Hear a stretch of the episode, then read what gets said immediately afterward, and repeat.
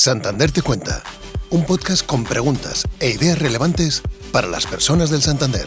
Capítulo 6. Finanzas para mortales.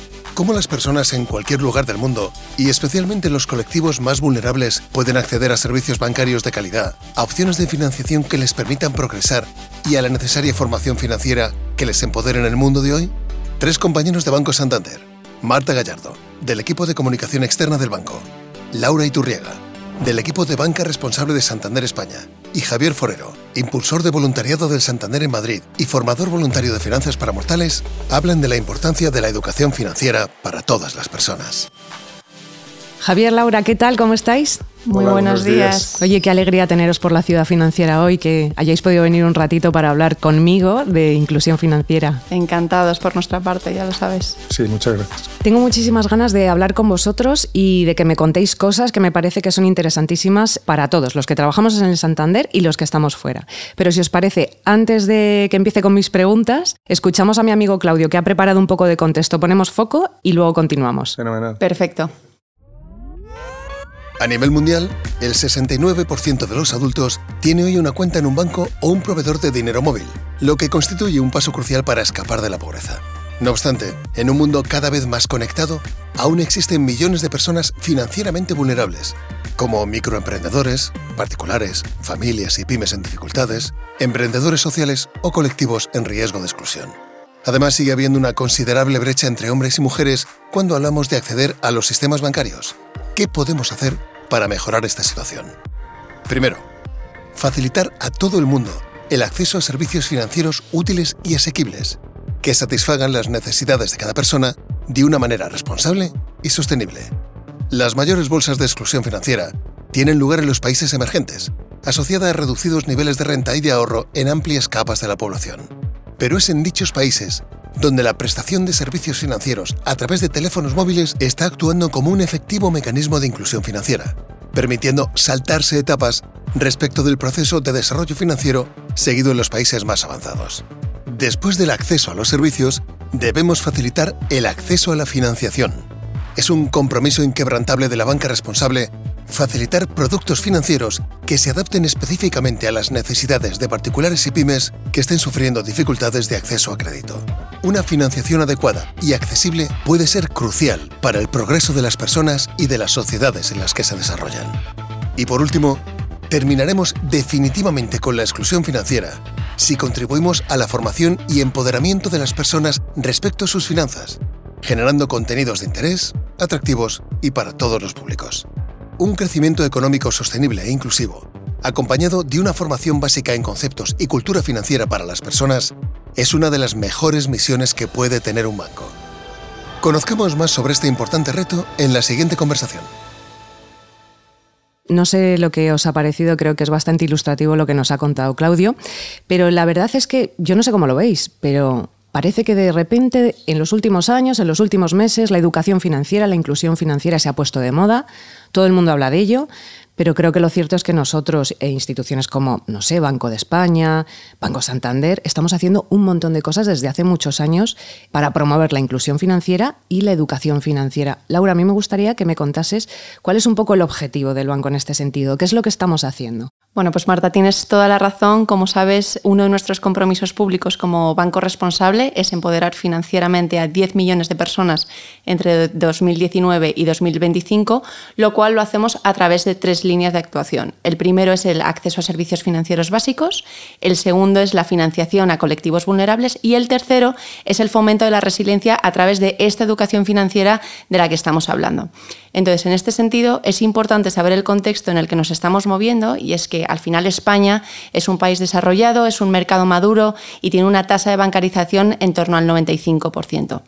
Pero lo cierto es que desde hace ya más de 10 años detectamos el riesgo y la necesidad de que muchos colectivos que nosotros entendemos como financieramente vulnerables incrementaran sus conocimientos básicos sobre la cultura financiera, ¿no? pues para ayudarles a tomar mejores decisiones sobre cómo administrar sus finanzas de forma responsable, fomentando el hábito del ahorro, la planificación del gasto al final la toma de decisiones informadas, pues con el fin de evitar caer en errores o en situaciones como el sobreendeudamiento por esta falta de comprensión de determinados conceptos o productos. ¿Y cuáles son estos colectivos financieramente vulnerables a los que nos dirigimos? Bueno, pues fundamentalmente son aquellos colectivos con los que ya estamos trabajando, como por ejemplo los niños y adolescentes, que ellos sí que deberían aprender desde pequeños la importancia de estos conceptos, como el ahorro, el gasto, etcétera, las personas mayores, los emprendedores sociales, las personas con discapacidad o dificultades de comprensión, las personas privadas de libertad, usuarios de, ONG, de ONGs, etcétera. Eh, nosotros estamos eh, definiendo estos intereses concretos de los colectivos eh, a los que estamos impartiendo sesiones, ¿no? pero con el objetivo de aportar una base de conocimiento común con todos ellos y además lo que hacemos es complementar con las principales demandas y necesidades que tienen cada uno de ellos. Por ejemplo, el programa de justicia educativa, que está dirigido a personas privadas de libertad de los centros penitenciarios de toda España, hace más hincapié en el acceso al empleo, el, el autoempleo, las ayudas disponibles para volver a empezar y, por supuesto, herramientas o productos financieros básicos. Otro ejemplo es nuestra edición senior, que es el programa para personas mayores, y este programa lo que ofrece es especial atención a temas de ciberseguridad, el uso de banca digital, métodos para evitar el fraude o el uso de cajeros.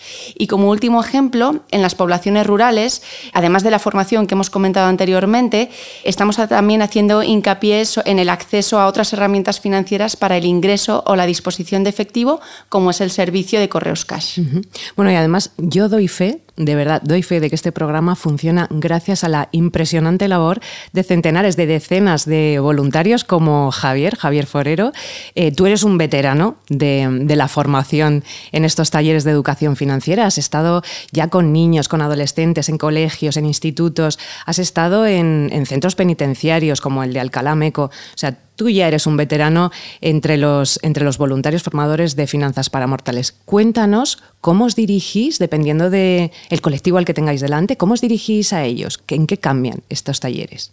La forma de dirigirse debe ser un poco para contestar a sus demandas o a sus inquietudes. ¿no? Te tienes que dirigir a ellos y cada segmento o a cada colectivo tiene que ser de forma directa.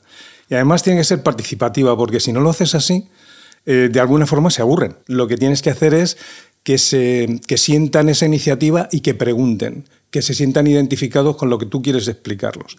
Para un adolescente eh, le preocupa sobre todo qué puede hacer sin necesidad de contar con los padres. Y lo primero que tienes que preguntar, eh, decirle es exactamente que la ley no te permite hacer cosas o que hay que tener cuidado mucho con, sobre todo con, la, con, el tema de los móviles y, y, entrar en Internet y todo esto se lo solemos explicar o darles ejemplos para que tengan un poco de cuidado. ¿no? Bueno, como madre te agradezco el capote que nos echáis a los padres cuando un niño quiere operar o hacer cosas al margen de, ¿no? de su madre o de su padre.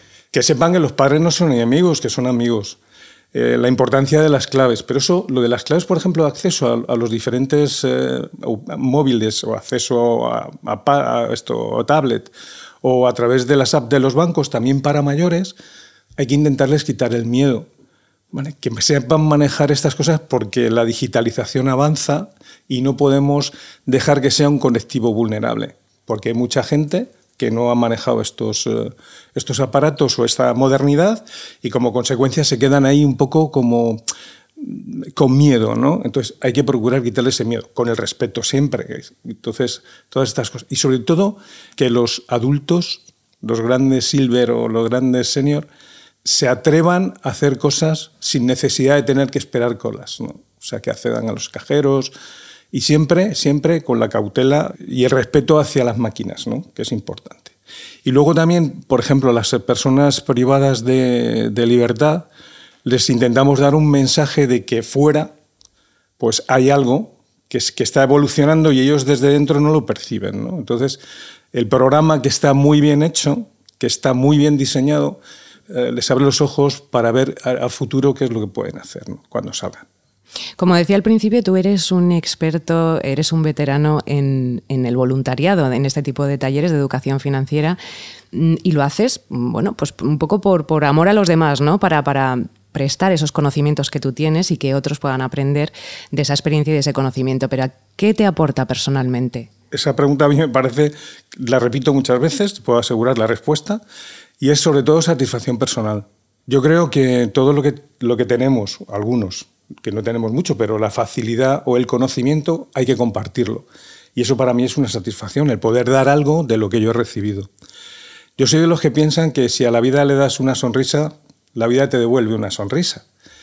Y luego a nivel muy, muy, muy personal, pues yo te diría que siempre he pensado, había una frase que la leí en algún sitio y que quiero decirla porque me parece genial es, ¿tú qué quieres? ¿Una vida plena o una vida plana? Y yo me fío de la vida plana, ¿no? no, no utilizarla para nada. Lo mío es seguir avanzando, ¿no? la vida no se queda aquí, ampliar conocimientos. Y esto me permite a mí también ampliar conocimientos. Y en todo, en todo, bueno, en este aporte de conocimientos permanente que haces como voluntario formador, voluntario de Santander, em, yo entiendo que tienes más de una anécdota que nos podrías contar. Cuéntanos alguna divertida, interesante, curiosa. En personas privadas de libertad yo recuerdo una señora que, decía que, sabía hacer muy bien eh, macramé o punto de cruz o punto o ganchillo o algo así, ¿no? y que quería montar un negocio. Entonces le dijimos un poco qué es lo que queríamos que hiciese o cómo lo hiciese y qué tenía que hacer de principio ¿no? El, para, para, llegar a, a saber qué precio tenía que poner en la venta. Y claro, nos echaba un poco las manos en la cabeza como diciendo, ah, que tengo que hacer todo esto. Pues claro, tienes que saber cuánto te cuesta para saber a cuánto tienes que vender, etcétera, etcétera. ¿no? Son cosas curiosas. Sobre todo lo que más me gusta es la inquietud de la gente cuando quiere algo a futuro. ¿no?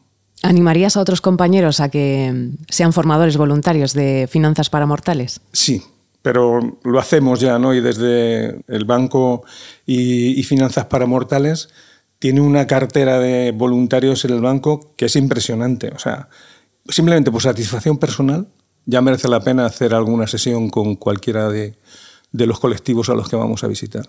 Bueno, de hecho, el año pasado, Laura, mm, Javier, creo que contamos con más de 150 empleados voluntarios y exempleados voluntarios en Finanzas para Mortales repartidos por toda España. El otro día, tomándome además un café con unos compañeros, me preguntaron precisamente qué era lo que tenían que hacer si ellos querían participar e impartir sesiones de formación de educación financiera para alguno de estos colectivos. Laura, ¿Qué manera tiene la gente de poder participar, de sumarse a esta iniciativa eh, solidaria de voluntariado para ser formadores voluntarios de finanzas para mortales? Bueno, Marta, pues me encanta que me hagas esta pregunta porque precisamente como comentabas, estamos redoblando estos esfuerzos para llegar cada vez a más personas en toda la geografía española al final los voluntarios son la piedra angular de este proyecto, son las personas que imparten estas sesiones de educación financiera y son los que hacen que este impacto sea real en los usuarios y las personas que reciben estas formaciones. Y sobre todo yo creo que es muy importante dejar claro que no hace falta ser un experto en finanzas para impartir estas sesiones de educación financiera. Como hemos comentado antes,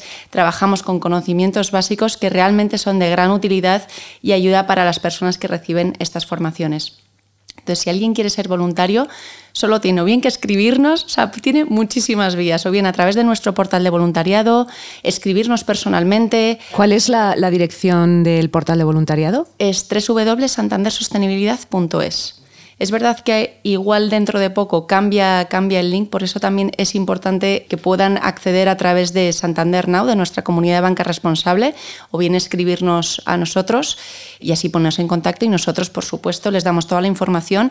Evidentemente les vamos a facilitar todo el material necesario y les damos asesoramiento y formación para poder impartir estas sesiones. Al final lo que queremos es facilitar el trabajo, que ellos estén cómodos y que sobre todo tengan ese sentimiento de satisfacción que acaba de comentar Javier. Y si, por ejemplo, algún alguna ONG eh, o algún colegio, algún instituto, centro de formación profesional quiere acceder a una de estas sesiones de educación financiera de Santander y de Sanfi, ¿qué es lo que tendrían que hacer? Eso exactamente lo mismo, simplemente se ponen en contacto con nosotros por cualquiera de las vías y nosotros ya gestionamos con Sanfi esa coordinación para que formen parte de, de la red receptora de finanzas para mortales y así que puedan recibir estas sesiones de educación financiera. Bueno, pues yo creo que nos quedamos con esos mensajes. Formamos en ciberseguridad, formamos en banca digital, formamos en conceptos básicos financieros. Creo que la labor es excepcional. Yo os felicito desde aquí, mi más sincera enhorabuena de verdad por lo que hacéis. Espero que más compañeros se sumen porque es cierto que, y doy fe, lo he visto, de que la labor es espectacular.